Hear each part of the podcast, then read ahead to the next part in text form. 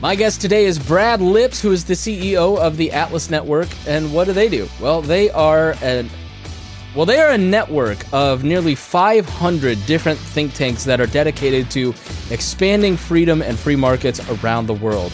So he and I talk about a different way to help the poor and the marginalized in other countries and in our own. So how can we think differently about foreign aid in particularly? What are the problems with it? What do we do wrong? And how can we actually help expand freedom, expand economic opportunity, and lift people out of poverty?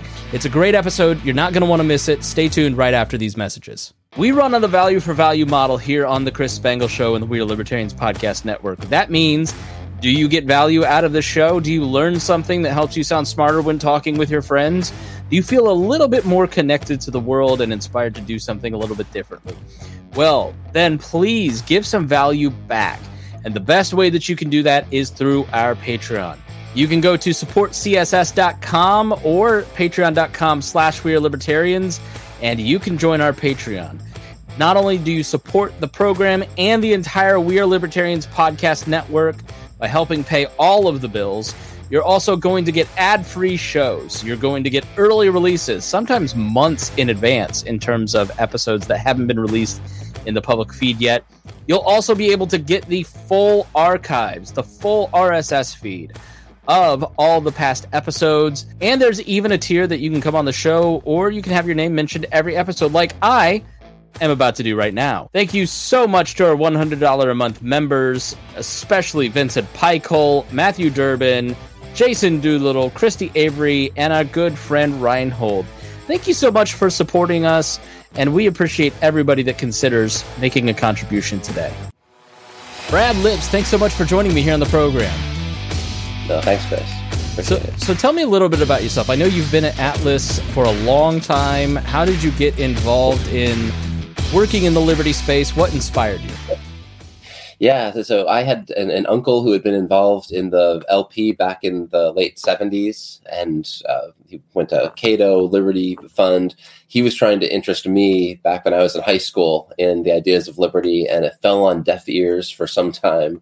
But after I got out of college, I, I wound up working on Wall Street for a little while, and then started to take a real big interest in public policy issues. I was turning to the op ed page instead of the finance page that I, I, should have been paying attention to. And I figured I was young enough at that time that I could do a career change and try to devote myself to ideas that really I came to think are um, the most important in the world.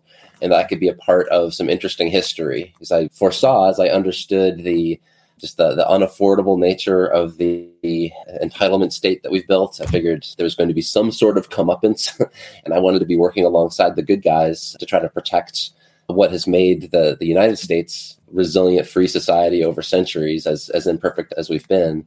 And, and that was the impetus. And I, I wound up landing at Atlas Network 25 years ago and have found it to be a really fascinating place to, to call home. Let me go off on a tangent what are the values that make America great? What were those uh, principles that inspired you? Yeah, I mean, I was brought into this via Ayn Rand, and she started to make me realize that there there is such thing as natural liberty and a way that people um, voluntarily interact when they look out for their own self-interest and she likes to use the term selfishness i don't think we have to um, I think that's an off-putting way to, to phrase it but if we're all looking out for um, our, our you know, how do we make the most of our own lives? There's something that's really noble about that. And it's something that I think hasn't been part of the cultural DNA in many other countries. And part of the way that we became resilient was by respecting everybody's right to their own property and their own dreams and you know, let them make their own mistakes. And it was that kind of thinking that ushered in incredible productivity that we're all the beneficiaries of.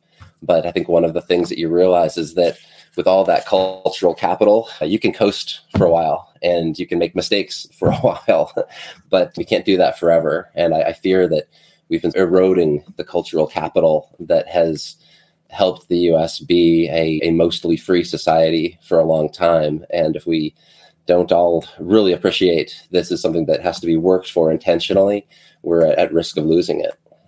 Yeah, one thing that I like about your career and the books that you've written, you're the author of several books. I own a, a couple of them, uh, including your book on liberalism. you you may have Ayn Rand's selfishness kind of at the core, at the front there, right? But that's not really what motivates you every day in your work at Atlas and in your writing. It really is about peaceful cooperation and raising people up. And one of the things that I love about your work is that it's like, how can we empower the community to work together? So, how does hyper individualism and that concept of self ownership contribute to building a community that works for even the most poor and marginalized? Yeah, I guess that maybe that's one of the um, one of the things that I came to uh, really appreciate when I got involved with Atlas Network way back when. And Atlas Network is known within the liberty movement as a global organization with lots of international partners, lots of international aspects to the work that we do. And I started to take a real interest in how the way that these issues play out in other parts of the world helps us, I think, helps normal people in the US get out of their sort of uh, political tribes and to start to realize without this sort of defensive, well, whose team are you on? they start to realize that sympathetic individuals who uh, have been excluded from the global economy, once you take to heart their interests, you start to realize why these principles of liberty really do work for everyone. And and for me, this has been a little bit of an aha moment about how we can talk to people that haven't read their Ayn Rand and Milton Friedman and Friedrich Hayek.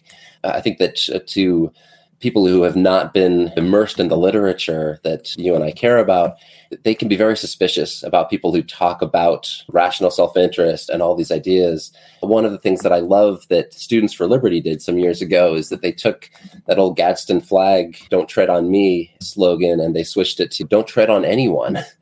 And that I think really does sum up our beliefs in a more coherent way.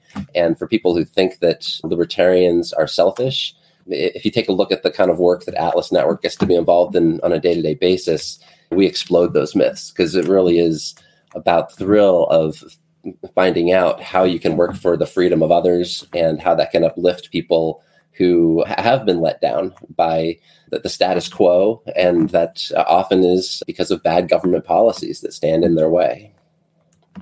So Atlas is hard to define. If you you're just looking at your website, you're like, okay, the network. Let me go here and click on. Oh, okay, Africa, Asia, Europe, Latin America, U.S. Become a, what is going on here? Can, so can you give us the Reader's Digest version of what Atlas does and how you affect change? So uh, Atlas Network was established uh, more than 40 years ago by a guy who had um, been a Royal Air Force pilot in World War II, came to be distressed at how Britain was going socialist.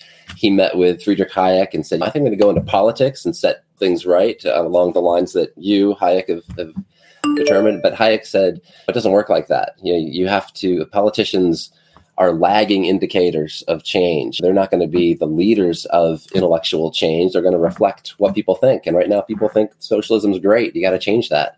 This man, Anthony Fisher, created one of the first free market think tanks in the UK. And when that organization slowly gained credibility, and all of a sudden, 20 years later, Margaret Thatcher is saying, you know what, I'm campaigning on the ideas that you guys put into circulation. Lots of people started to come to Anthony Fisher to say, how'd you do it? This little organization on a small budget has changed the course of Britain. How can we do that again? And he, after he helped the Fraser Institute in Canada, uh, what became the Manhattan Institute in New York, and the Pacific Research Institute in California, uh, he created Atlas as a way to, to, to continue to replicate the experiment. So we're the hub of, of this network of more than 500 independent think tanks all around the world, more than 100 different countries. And yeah, they're all independent. We don't tell them what to do, but they come to us for training, for grant and prize competitions, and for these networking events where they can learn from one another. And lots of donors have come to appreciate that we are immersed in this world. If they want to figure out what kind of organizations to invest in in those different regions you, you mentioned. Maybe they have an interest in Latin America. Well, we know how to spend money wisely on philanthropic projects there that are all based on policy uh, solutions that are grounded in liberty.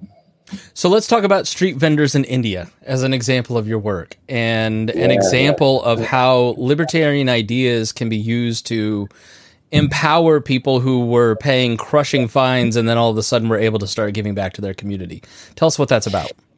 Yeah, so it's really an interesting story. There's an organization in New Delhi, India, called the Center for Civil Society, and uh, initially they were ideological in how they approached things. They wanted to tell people about economic freedom, but that they learned that was off-putting. They that the way that people heard them talking Are you about saying the way the libertarians freedom, talk is off-putting? Yeah, okay, I know. Yeah, yeah. You try to imagine that.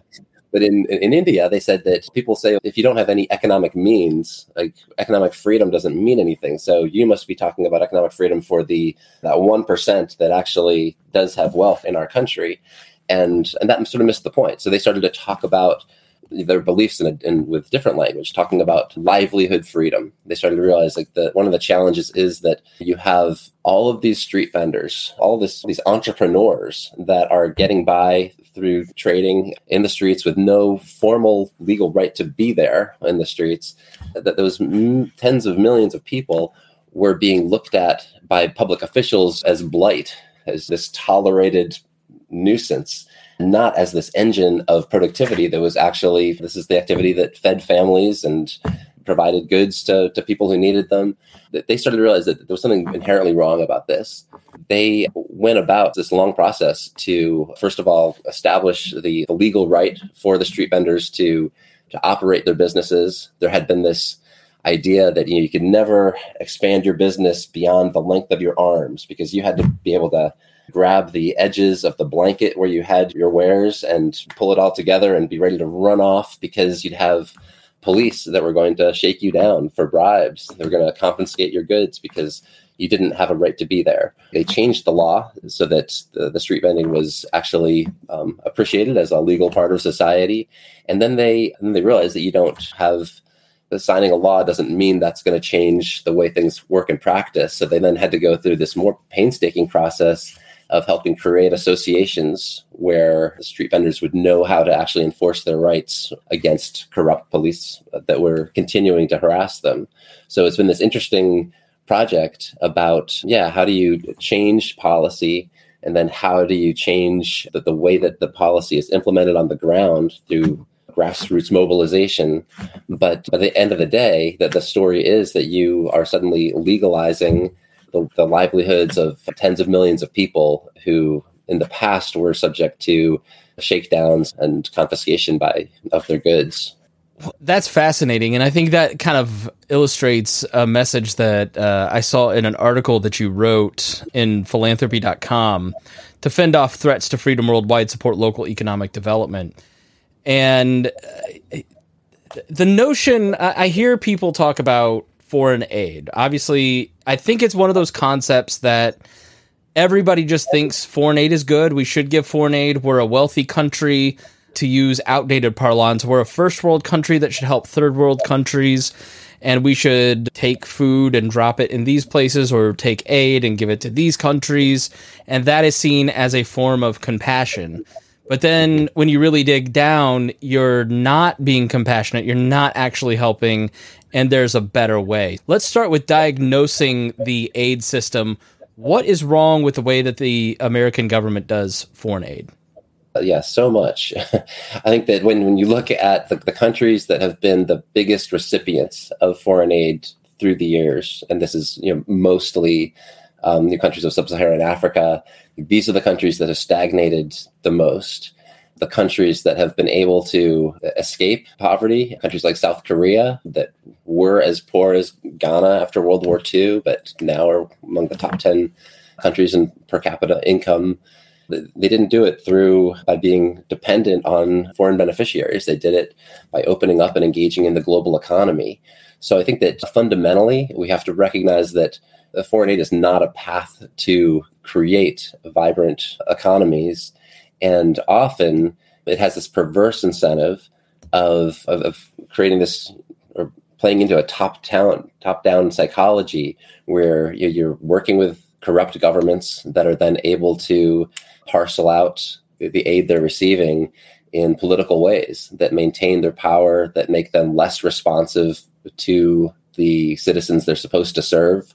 So I think that there's a lot of perverse outcomes. And there was a movie that our friends at the Acton Institute did some years ago called Poverty Inc., which really looked at why this was failing And Bill Easterly has been a he's a development economist who's been very critical through the years of all the different foreign aid establishment efforts to, in top down ways, try to fix other people's lives. And Billy's message always was just leave them alone. They'll figure out their own path the same way that, that we did.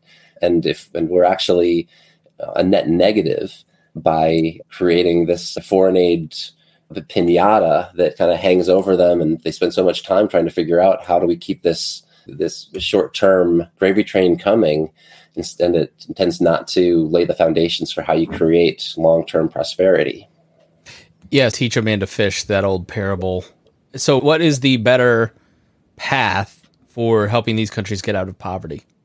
Yeah, and, and I'll, I'll, want to just say that I, I, don't. I always think that libertarians have a, a, danger in sounding too doctrinaire, too extreme, and there's definitely a place for emergency relief, but mm-hmm. I'd like to say that's like actual emergencies. So sometimes the give a fish strategy might be appropriate, but it's not appropriate for long term economic development. And part of our message has been that it's not even appropriate to take the, well, teach a man to fish. Uh, I think that also misdiagnoses the problem because you have lots of misguided efforts where people are going in and trying to teach entrepreneurship to people in poor parts of, of Southeast Asia or uh, poor, poor, poor, parts of, of Africa. And that also has this patronizing mm attitude as though people can't figure out on their own how to create value. So if only you knew how to sell and barter for goods, if you need us to teach you. Yeah. That makes a lot of sense. Yeah. yeah. So, so what does helping look like that is actually helping and that is not paternalistic and condescending? Yeah. So I think like the, the extension of that metaphor would be well uh, establish the, the the legal framework where people have the property rights that would allow them to create fisheries mm. and and similar businesses, and you'll see them suddenly being able to create wealth not just for themselves or their families, but their whole communities. So it's really about creating inclusive economies that give uh, rights to the poor. And that's the message that we've taken to a lot of our partners around the world who are in some ways are motivated by this ideological insight about why freedom tends to work but they also are looking very practically at what are the problems that are preventing normal people from thriving. We had this wonderful situation with our partners in burundi one of the poorest countries in the world and they had this horrific problem where a lot of the, the traders that would go back and forth across the borders to neighboring countries their whole business would be just to get a sense of what's scarce on the other side of the border. And if they had it here, then they'd be just moving goods that way. But they would be subjected to all these regulatory uh, requirements where I think it was like they needed 11 different types of, of uh, paperwork to cross the border. And this would mean there was like all these uh, different opportunities for corruption, for bribes, and then and, you know a lot of these were female traders subjected to you know sexual violence, just horrific situations. And our partner in Burundi simplified the process so that there was just one piece of paper that they could get renewed monthly, one point of access that they had to deal with with the government in order to do the trading they were doing. So it's just like little things like that that aren't obvious from where we sit in the US. Atlas is a US organization, but our whole modus operandi is to be really deferential to the knowledge that our partners have of what's actually the priority on the ground. And we can help them think through their business plan, help them learn from others. But it's really that the exciting part of our work is that we're working with people who believe in economic liberty, but also have, who have insights into you know, what the challenges are that uh, actually make a difference in letting people build wealth for themselves. That doesn't sound like exploitative capitalism to me at all. how, how, do you uh, deal with the challenge that look, it's you just shouldn't be there, and capitalism and free markets in general are exploitative and keep people more oppressed. Like that is a growing, pervasive piece of thought here in America that I'm sure you're running up against more as society kind of changes. How do you answer that? Yeah, it's really fun that, that we get to work with so many great scholars from different parts of the world. And we, we have a wonderful woman who works with our African initiatives named Magatte Wade, who herself is a student of George Ayittey, a Ghanaian economist who passed away about a year and a half ago. And, and she's a, a wonderful proponent of this idea that Africans have this wonderfully rich uh, trading history and really the, the colonial legacy that they suffer from is that of, of bureaucracies that were left over by the European colonial governments that were set up when African nations got their independence. The big mistake was that they just assumed that you could get rid of the, uh, the European governor and then put in the native governor. But if the institutions that they and bureaucracies they were running were the same, they're going to have the same bad results. So I think that it's a really important part of the battle of ideas is to show how there are classical liberal foundations to so many societies and to reject this idea that it's somehow a, a sort of a Western imposition, that, these ideas are actually part of a, a natural liberty heritage that you can find in almost every society before you had i'd say the, the bad western ideas are the ones that came from rousseau and marx and yeah. those are some western thinkers that have screwed up uh, a lot of nations around the world. Let's blame them for once. But don't get us started. We'll go on forever. So one of the one of the things that you talk about in that article is the one of the challenges is the different concepts of freedom, right? So I think to you and I'm here in Indianapolis. I don't know where you're at, but we have one version of freedom, right? And even within our own communities, our grandparents or our sister may have a different version of freedom, right? But when a group dedicated to expanding freedom goes across the across the world into different cultures with different sets of preconceptions and worldviews, what does that look like? What are some different views of freedom? Uh, I think liberty. I think that's just look liberty from the state, right? But freedom what does that look like in other places? Help expand our vision as American libertarians? And then how does that present challenges? Yeah, it's a complicated question. I guess part of what I find myself uh, trying to do is just find a, lot of common ground, and and thankfully, I think that our classical liberal principles give us the vocabulary for that. Right now, I think there's a lot of tensions in the U.S. as you've had the the old fusionist coalition that Bill Buckley, Ronald Reagan would celebrate, and said, "Hey, libertarians can work with social conservatives and anti-communist sort of foreign policy hawks because there was a lot of there was enough common ground that we could get some things done." And it led to some, I think, so some positive results for those of us of a more libertarian persuasion. Now, with the, the turn here in the U.S. and I think in see in a lot of Europe also, towards the ideas of national conservatism. We're losing that appreciation for individual liberty as the, the, the basis for uh, what we're doing. But I do think that part of the good news that Atlas Network gets to share is that when in places all over the world where a lot of our fundamental liberties are not enjoyed, when we talk about our friends in Muslim majority countries who are really fighting for tolerance and free speech and and free society values like within their own context. They're doing some courageous work that is helps us remember that we can't take for granted we shouldn't take for granted all the blessings that we have about living in a society that, that tends to appreciate some of those basic values all right. I, I promised to keep you at a half an hour. I could talk to you forever and I hope to have you back very soon to talk about some stuff. But it is shameless self promotion time, and I don't want to go without asking where can people get involved? Do you have events that people could attend? What is Atlas Liberty working on, and what else would you like to promote? Yeah, at atlasnetwork.org, you can get a sense of the work that we do. If you're in the freedom movement, we have the best training curriculum for organizations that are trying to learn from their peers throughout the world in, in, in getting better at the work we're doing to promote ideas and public policy uh, options based on sound ideas of liberty. And, and what I, I think some of your, your viewers will probably especially is we have five international events that we run each year, the largest of which is in New York uh, every November. It's called our Liberty Forum, attached to a gala freedom dinner where we celebrate some of the most impactful work that's being done for liberty.